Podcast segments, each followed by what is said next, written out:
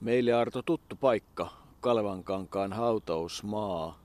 Tänne on haudattu aikamoinen määrä suomalaisia olympiavoittajia, jopa saman talon poikia, Järvisen perhe ja nyt kohteena olevan Julius Saariston perhe. Molemmat asuivat siinä valtion talossa, Toralinnassa, rautatieläisten talossa, joka 1901 oli rakennettu, mutta kun katsoo tuota päivämäärää tuossa hautakivessä 12. lokakuuta 1969, niin se on ollut murheellinen päivä suomalaiselle urheiluyhteisölle.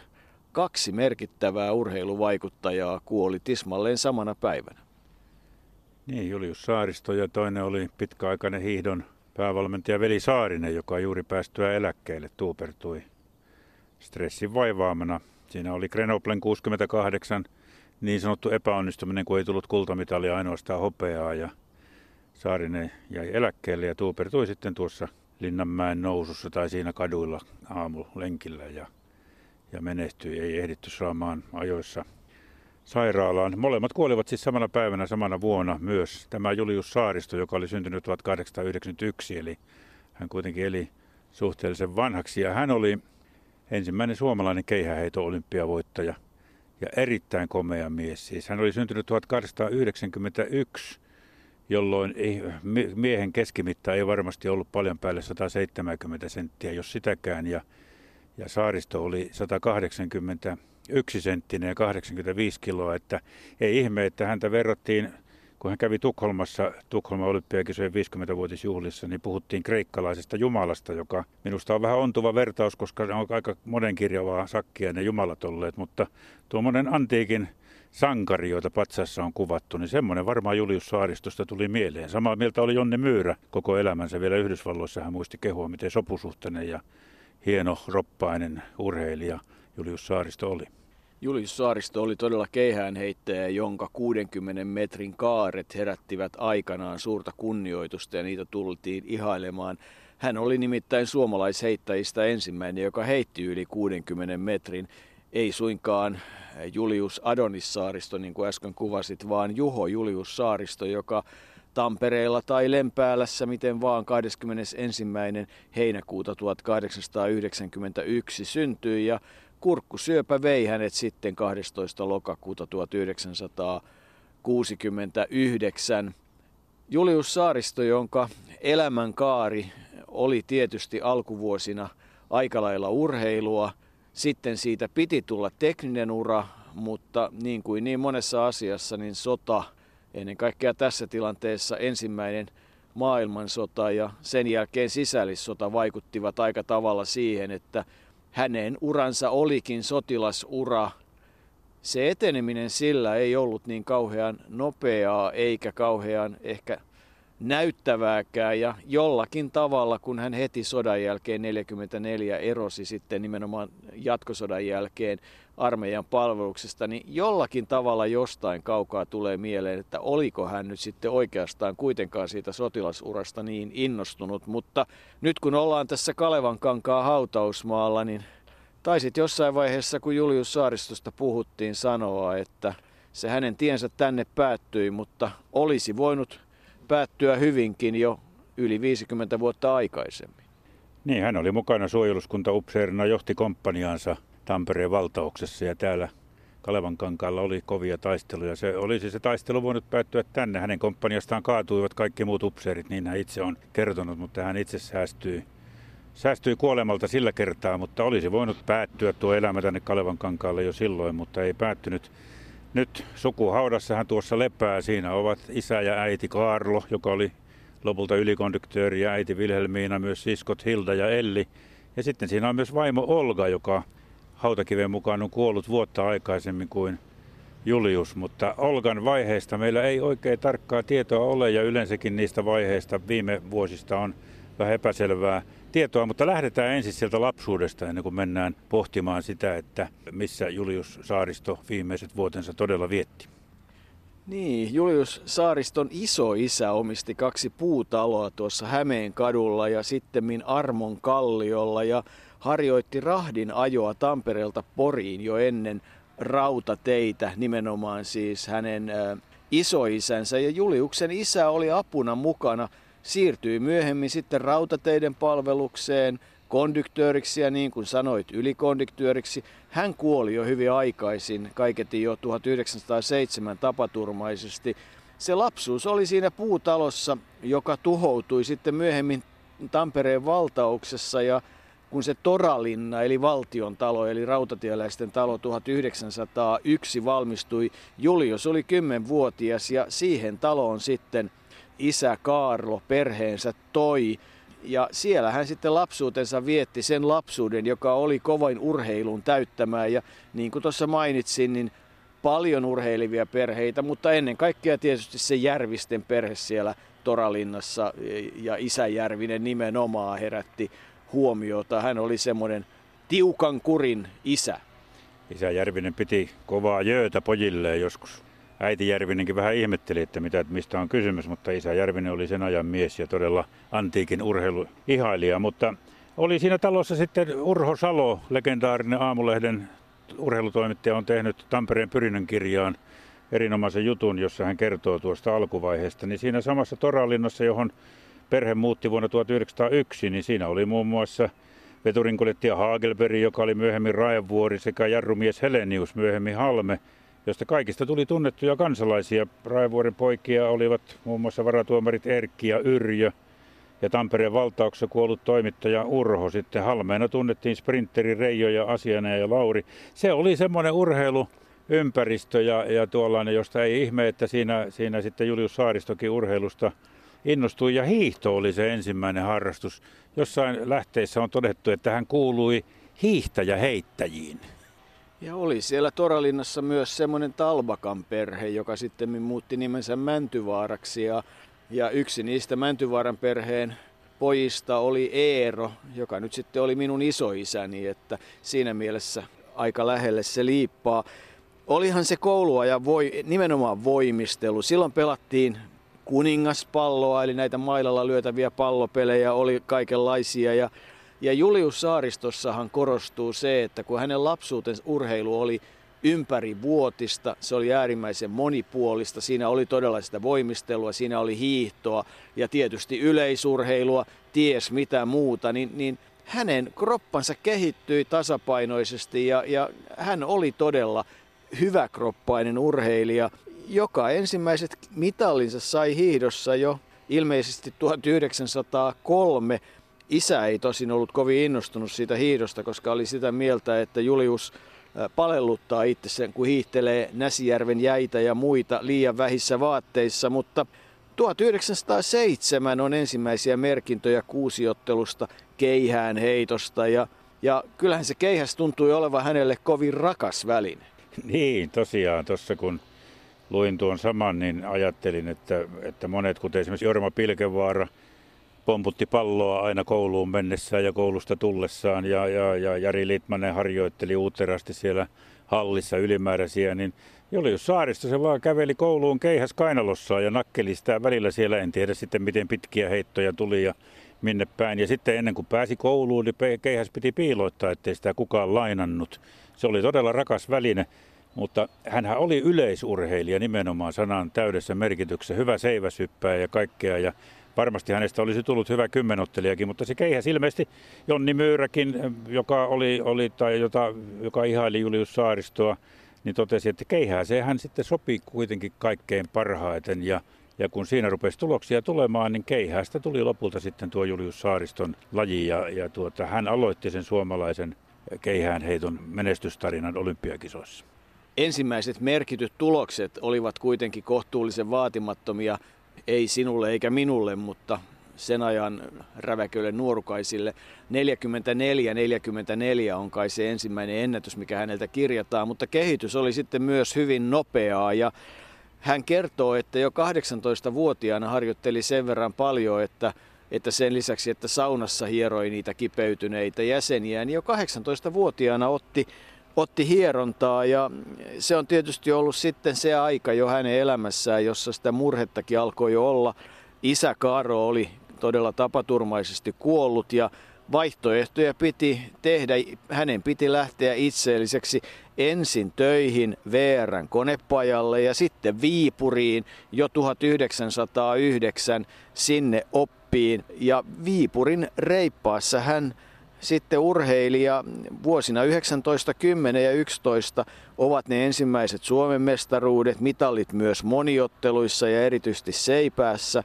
Ja, ja hän jatkoi niitä oppejaan siellä, kunnes sitten 1900 12 lopussa tai 13 alussa lähti Saksaan, mutta sitä ennen oli tietysti ehtinyt tapahtua paljon ja ennen kaikkea se, että, että 9.7.1912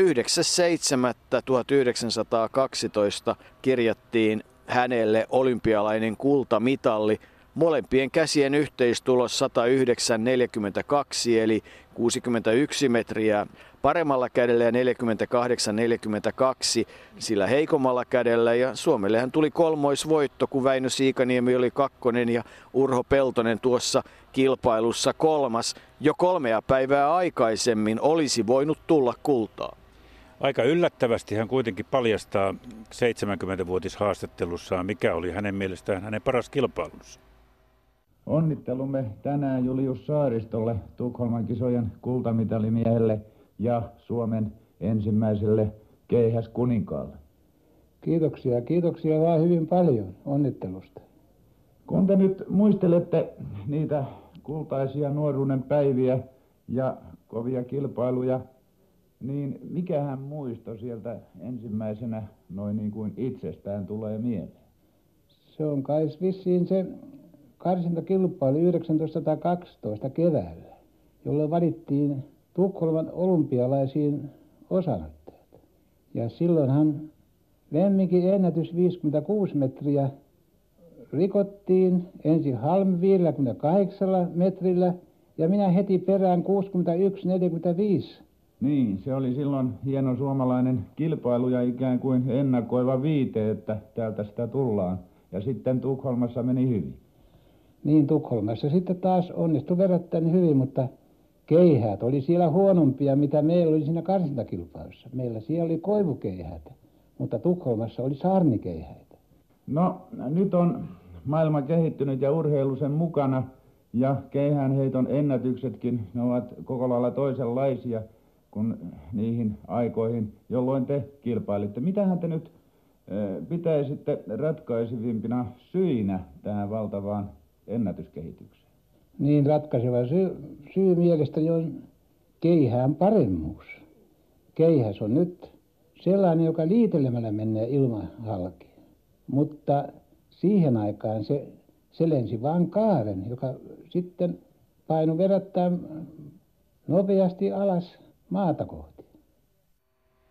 Niin, siinä ihan vetreästi 70 muistelee ja tarkasti niitä asioita ja onhan se ollut aika mielenkiintoista siis suomalaisen keihästeollisuuden yritys vallata maailmaa. Muun muassa Jonni Myyrän yritelmät kaatuivat siihen, että ruotsalaiset tietysti kertoivat, että ne ovat eh, huonolaatuisia ja käyriä, ne koivu keihäät ja, ja siitä alkoi sitten varmasti se oli yksi syy, mistä alkoi Jonni Myyrän alamäki ja taloudelliset ongelmat ja kaikki muu. Mutta kyllähän ne saarnikeihäät taisivat olla aikamoisia lerppuja. Niin, mutta tosiaan tuo, kuten hän tuossa haastattelussa sanoo, niin, niin hän muistelee eniten sitä karsintakilpailua sinne Tukholmaan vuonna 12, jossa hän heitti maailman ennätykset 61-45 paremmalla kädellä ja yhteistulossa 109,64, mutta myötätuulen vuoksi ennätykset jäivät epävirallisiksi, eli ruotsalaiset, jotka olivat hyvin hanakoita katsomaan, että ennätys pysyisi Erik Lemingin ja muiden nimissä, niin eivät olleet sitä hyväksymässä ja olivat siihen aikaan kyllä voimakkaasti mukana tässä kansainvälisessä yleisurheilussa. Mutta sitten Tukholman olympiakisossa Julius Saaristo sitten sai yhden ainoan kerran sen koivukeihään käteensä, jolla Erik Lemming ensin voitti paremman käden kilpailun. Ja kuten sanoit, ne saarnikeihäät, joita suomalaisille tyrkytettiin, ne läpättivät kuin rievut ilmassa ja niillä ei päässyt mihinkään. Mutta ilmeisesti viimeiseen heittoonsa siinä kahden käden kilpailussa Julius Saaristo oli saanut sen koivukeihään. Ja hän heitti 61 metriä, joka oli silloin maailmanennätys. Ja, ja sitten paremmalla kädellä hän oli muutenkin parempi huonommalla kädellä kuin Lemming, joka oli siinä vaiheessa voittonsa jälkeen jo aika, aikakirjat sanovat, että ei Lemmingiä niin hirveästi se kahden käden kilpailu ehkä kiinnostanut ja jäi neljänneksi. Suomalaiset saavat kolmoisvoiton, mutta siitä tuli sitten kuitenkin tuon yhden ainoan sattuman, yhden ainoan mahdollisuuden kautta tuli Julius Saaristosta olympiavoittaja. Niin kyllä se nykypäivänä olisi aika mielenkiintoista. En, en ihan tarkkaan tiedä, koska viimeksi on sitten heitetty näitä kahden käden kelpailuja ja mitä sitten ruuskaset ja pitkämäit ja kumppanit kahdella kädellä heittäisivät. Onhan ne tyylit niin kovasti muuttuneet ja silloin korostettiin kuitenkin sitä, sitä tavallaan niin kuin tasapainoa ja monipuolisuutta ja kropan hallintaa, että eipä siinä kovin yksipuoleinen kroppa voinut olla, jos kahdella kädellä piti viskoa. 6.7. eli kolme päivää aikaisemmin 1912 silloin tuli Suomen ensimmäinen keihäsmitalli. Se oli hopeinen ja, ja se tuli siinä yhden käden kilpailussa, jossa Julius Saaristo heitti 58-66 ja tuo parikymmentä vuotta Kaikella kunnialla pitää mainita Erik Lemming, ruotsalainen, voitti tuloksella 60-64. Hän oli kyllä kova keihäsmies. Ollaan sitten näin sinivalkoisten äh, silmälasien takaa mitä mieltä tahansa ruotsalaisten kotiinpäinvedosta. Ehkä suomalaiset urheilujohtajat olivat huonompia tässä kotiinpäinvedossa. Myöhemmin on sitten saatu erilaisia opetuksia siitä, että joskus on oltu jopa parempiakin, mutta, mutta näin se joka tapauksessa meni. Ja ja se 1912 oli sitten myös se vuosi, jolloin hän voitettuaan tuon olympiakullan 21-vuotiaana ja on yhä nuorin suomalainen yleisurheilun olympiavoittaja. Lähti sitten sinne Saksaan, mutta sekin on niin kuin mielenkiintoinen tarina. Hän lähti siis opiskelemaan teknisiä asioita ja, ja tekniikkaa sinne Mitvaideen Berliinin eteläpuolelle opiskelemaan kone- ja sähkötekniikkaa ja tarkoituksena oli ilmeisesti saada insinöörin tutkinto, mutta kuinka ollakaan, niin, niin sota tuon keskeytti ja sitten tullaankin siihen mielenkiintoiseen tilanteeseen, että, että Suomihan oli siis osa Venäjän suurruhtinaskuntaa ja Saksa kävi sotaa Venäjää vastaan. Suomalainen, siis Venäjältä tullut opiskelija, opiskelee Saksassa – sitä ei välttämättä katsottukaan sitä ulkomaalaista enää niin hyvällä silmällä siellä Saksassa ja, ja heille kai annettiin ensin mahdollisuus opiskella, mutta taisi olla niin, että ennen kuin hän sitten jääkäreihin liittyi, niin Julius Saaristo oli jonkin aikaa jopa vankileirillä. Ennen kuin mennään tuohon sotiimiseen ja sotilasuraan, niin palataan vielä vähän urheiluun, eli näihin Tukholman kisoihin, sillä aika yllättäen mehän kaikki puhumme siitä, miten Hannes Kolehmainen juoksi Suomen maailmankartalle, joka oli Martti Jukolan ennen talvisotaa keksimä juttu, mutta se on toinen asia. Ja, mutta silloin vuonna 13 Suomen urheilulehden äänestyksessä yllättäen Saaristo oli kuitenkin selvä ykkönen. Ihmisten mielestä hänen saavutuksensa oli kovempi kuin Hannes Kolehmaisen ja toiseksi tuli siinä sitten Oitin kanuuna Elmer Niklander ja vasta kolmas oli Hannes Kolehmainen – ja sen jälkeen tuli sitten heittäjä tai kiekoheittäjä Armas Taipale. Mikä tässä on mielenkiintoisinta, että seitsemänneksi paras urheilija lukijoiden mielestä oli Tahko Pihkala, joka ei enää kyllä urheilut, mutta oli tulossa tämmöksi urheiluprofeetaksi ja häntäkin piti sitten siinä äänestää, mutta tämän halusin sanoa, että, että Julius Saaristo oli todella kansan suosikki ja meni ohi Hannes Kolehmaisen silloin vuonna 12 Tukholman kisojen jälkeen suosiossa nyt kun sitten tehdään erilaisia syrjähyppyjä, niin täytyy todeta, että kyllähän se kolmikko, jossa on ollut Jonni Myyrä ja Julius Saaristo ja Elmer Niklander, niin kyllähän siinä on kovin erilaisia ihmisiä ollut. Tragedia tietysti Julius Saariston elämässä oli, että kun hän 1928 avioitui ja kovasti tietysti toivoi, että olisi Olga vaimonsa kanssa saanut lapsia ja jälkeläisiä, niin sitä ei tullut. Eipä lapsia juuri kirjattu Elmer Niklanderillekaan, niitä ei virallisista tilastoista löydä, mutta kun käytiin siellä Hausjärvellä muistelemassa Elmer Niklanderia ihan kunnan järjestämässä tilaisuudessa, niin siitäkin asiasta tuli uutta informaatiota. Joo, yleisön joukosta tuli, ei, ei kysymys, vaan kommentti siitä, että kyllä täällä Hausjärvellä päin tiedetään, että lapsia oli Elmer Niklanderilla ja tämän välihuutajan mielestä niitä oli peräti 19. Oitin kanunalla oli, oli aikaa muihinkin harrastuksiin kuin, kuin tuota tavaroiden heittelyyn. Ja sitten kun Jonni Myyrään mennään, niin Jonni Myyrällä hän oli, hän kun muutti sinne Yhdysvaltoihin, niin hänellä oli se Jonni Junior, ainakin se poika on tiedossa ja hänenkin kohtalonsa oli siinä mielessä aika kurja, että isän pahat teot aikaan saivat sen, että hänet hakattiin hänen tullessaan Suomeen armeijaan, niin henki hieväriin, mutta nyt ollaan jo aika kaukana Julius Saaristosta, joka siis oli päätynyt Saksaan opiskelemaan ja 18.9.1915 hän liittyi Lokstedtissa, silloin oltiinkin jo selkeästi Hampurin pohjoispuolella, siihen äh, suomalaiseen jääkäripataljoonaan. Ei hänestä siis tullut insinööriä, ei, vaan hänestä tuli sotilas, mutta hiukan mietittää se, että oliko se ihan puhtaasti oma valinta vai oliko se se paras valinta sillä hetkellä siinä tilanteessa?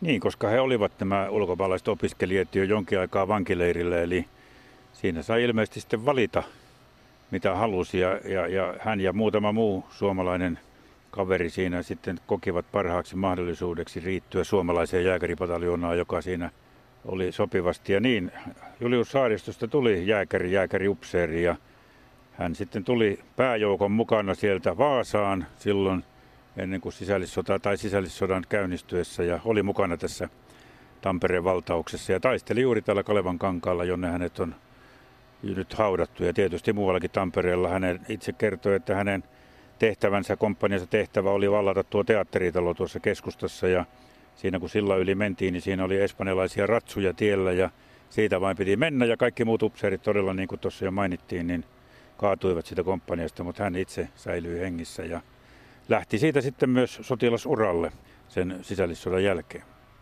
Käytyään sitä ennen mukana jääkäreiden kanssa, eli ta- taisteli Saksan armeijassa Missejoella ja Riianlahdella ja todella Vaasaan sitten 25. helmikuuta 1918 jääkäreiden pääjoukon mukana ja ensin joukkueen johtaja ja komppanian päällikkö ja luutnantiksi 19, kapteeniksi 21 ja majuriksi sitten vuonna 1944 sodan jälkeen. Mutta kun se sisällissota oli käyty, niin kyllähän sitten myös urheiluura, no jatkuisi silloin Saksan aikanakin, mutta aika vaatimattomasti. Mutta sitten olivat tiedossa Antwerpenin olympiakisat ja niin kuin monen suomalaisurheilijan kohdalla on todettu, niin Helsingin olympiakisat tai 44 kisat olisivat voineet olla – heille kaikkein parhaat. Suomen urheilu 30-luvun lopussa oli kovalla kovalla tasolla, johon tietysti se tieto myös omista kisoista varmaan vaikutti jollakin tavalla, mutta 1916 kisat olivat, olisivat tietysti tällä tietoa olleet ehdottomasti Julius Saariston kisat. Hän olisi ollut silloin sopivasti 25-vuotias, ehkä mies parhaassa iässään.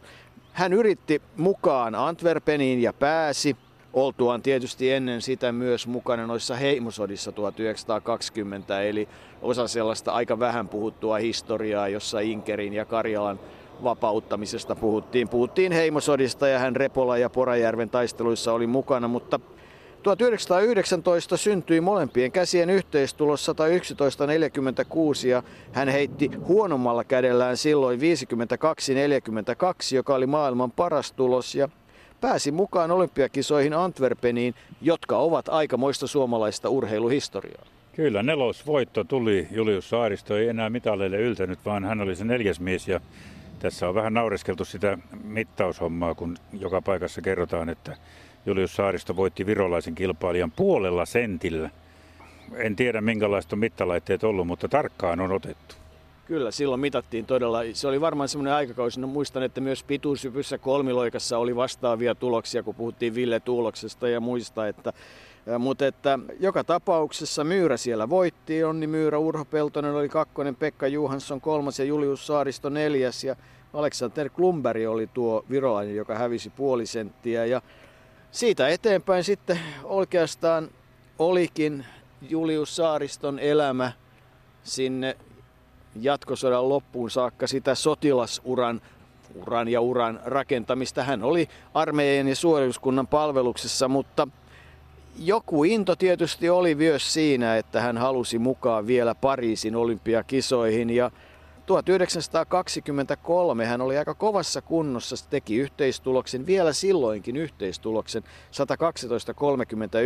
ja heitti Göteborgissa mm, vuonna 1923 62.07, mutta silloin sitten Kyynärpää ei tykännyt siitä kilpailusta. Ei, se urata käytännössä loppui siihen. Kyllähän sitten Pariisin karsinoissa vielä yritti, mutta kipeytynyt käsi ei enää antanut mahdollisuuksia. Tulos jäi 55 metriin eikä Julius Saaristoa parissa nähty. Hän jäi sotilasuralle, hän kyllä erosi varsinaista armeijasta ja lähti suojeluskuntaan sitten vuonna 1928 Savoon suojeluskuntapäälliköksi ja oli muun muassa Varkauden urheilijoiden puheenjohtajana 30-luvun alussa vuoden tai pari vuotta ja, ja oli niin kuin mukana myös urheilutoiminnassa. Se mikä minua on ihmetyttänyt, että sitten hän taisteli kuitenkin talvisodassa. Hän oli mukana Kollaalla, Impilahdella, Laatikon saaristossa 50-vuotiaana. Lähes 50-vuotiaana hän oli, hän oli siellä pioneerikomppanian päällikkönä ja jatkosodassakin vielä pioneeripateljona kolmosen komentajana, kunnes hänet siirrettiin koulutustehtäviin ja, ja, ja hetkeksi myös sotavankileiri Kuutosen päällikön apulaiseksi, joten kyllä siellä sitten tämmöisiä aika iäkkäitäkin miehiä sodassa oli, koska he olivat tietysti ammattisotilaita. Mutta kyllä jostakin kaikesta näkyy, että hänellä oli kiinnostus myös muuhun koulutukseen, koska hän Käkisalmessa vielä sitten suoritteli sitä, sitä koulua lisää seitsemättä ja kahdeksatta vuotta. Ja jotenkin siihen vuoteen 28, kun hän sitten erosi armeijan palveluksesta, niin se on ollut merkittävä vuosi, koska silloin hän todella Olga Lyydia Honkasen kanssa avioitui. Oli siis Savon prikaatissa 1827 osan aikaa komppanian päällikköä ja sitten Pohjois-Savon suojeluskunnassa aina 40 saakka aluepäällikkönä, pioneerikomppanian päällikkönä talvisodassa. Ja, ja tavallaan ymmärrän sen hänen pioneeriajatuksensa. Hän oli siis teknisen koulutuksen saanut, eli oli oikeastaan aika luonnollista, että, että hän oli pioneeri. Ja, ja sitten tietysti sen sotavankileiri Kuutosen päällikön apulaisena itse asiassa yli kahden vuoden ajan kesäkuusta 42 aina heinäkuuhun 44. Se oli alun perin Tuusulassa perustettu sotavankileiri, joka oli siirretty Viipuriin, eikä muuten ollut ihan pieni laitos. Siellä oli nimittäin parhaimmillaan yli 11 000 vankia ja, ja henkilökuntaakin pitkälle yli 1300 pahimmillaan, eli se on ollut aikamoinen asia. Mutta sitten hänen sodan jälkeen 44, kun hän armeijasta erosi ja, ja menehtyi vuonna 1969, niin se on mielenkiintoinen jakso. Mitä hän sinä aikana sitten oikein teki? Joidenkin tietojen ilmeisesti vietti eläkepäiviään ja, ja joidenkin tietojen mukaan asui synnyin seudulla Lempäälässä ja Tampereella, mutta sitten on se yksi tieto, joka kertoo, että hän olisi vaikuttanut myös Helsingissä ja Kivihaassa ja se on kyllä aika mielenkiintoinen. Niin, useampikin lähde kertoo, että hän olisi siellä asunut pienessä kaksiossa Olka-vaimonsa sisaren tyttären kanssa. Ja tällä tyttärellä oli kaksi lasta. Ja, ja Julius Saaristo olisi halunnut adoptoida tämän tyttären, mutta tyttären isä taas ei sitten Olka, Olka-vaimon siskon mies ei siihen suostunut. Mutta siellä hänen väitetään asuneen. Ja ei varsinaista todistusta ole, koska monet muut lähteet sanovat, että hän oli todella Lempäälässä ja Tampereella. Sitten vähän ennen kuolemaa hän, oli sairastunut kurkkusyöpään. Joku lähde sanoi, että vaikka hän ei koskaan tupakkaa polttanutkaan, kyllä hän poltti tupakkaa ja viinaakin joi, mutta ei urheiluaikana. Hän siitä nimenomaan korosti, että urheilijalle nämä aineet eivät sovi, vaan terve elämä se on, joka kunnossa pitää. On vaikea sanoa, että mikä hänen, mikä hänen viimeinen vaiheensa oli, mutta joka tapauksessa Olga-vaimokin on haudattu tuohon samaan sukuhautaan. Hän on kuollut vuotta aikaisemmin kuin Julius Saaristo, mutta ei hänen Olgan vaiheista, niin kuin niistä ei kyllä tahdo löytyä oikein mitään tietoa. Varmasti niistä löytyisi, jos pääsisi kunnolla penkomaan, mutta oli miten oli. Hän oli joka tapauksessa jääkäri majuri, keihäänheito olympiavoittaja, ensimmäinen suomalainen sellainen, nuorin suomalainen yleisurheilun olympiavoittaja, ensimmäinen yli 60 metriä heittänyt ja kuului siihen jääkärijoukkoon, jotka osallistuivat olympiakisoihin, kuten hopeapitalisti voimistelusta Tauna Ilmoniemi ja Einar Vihma, Emil Hagerberg, Lennart Hannelius. Eli Julius Saaristolla on ja pysyy merkittävä osa suomalaisessa urheiluhistoriassa. Sellainen osa, jota kukaan ei häneltä vie pois.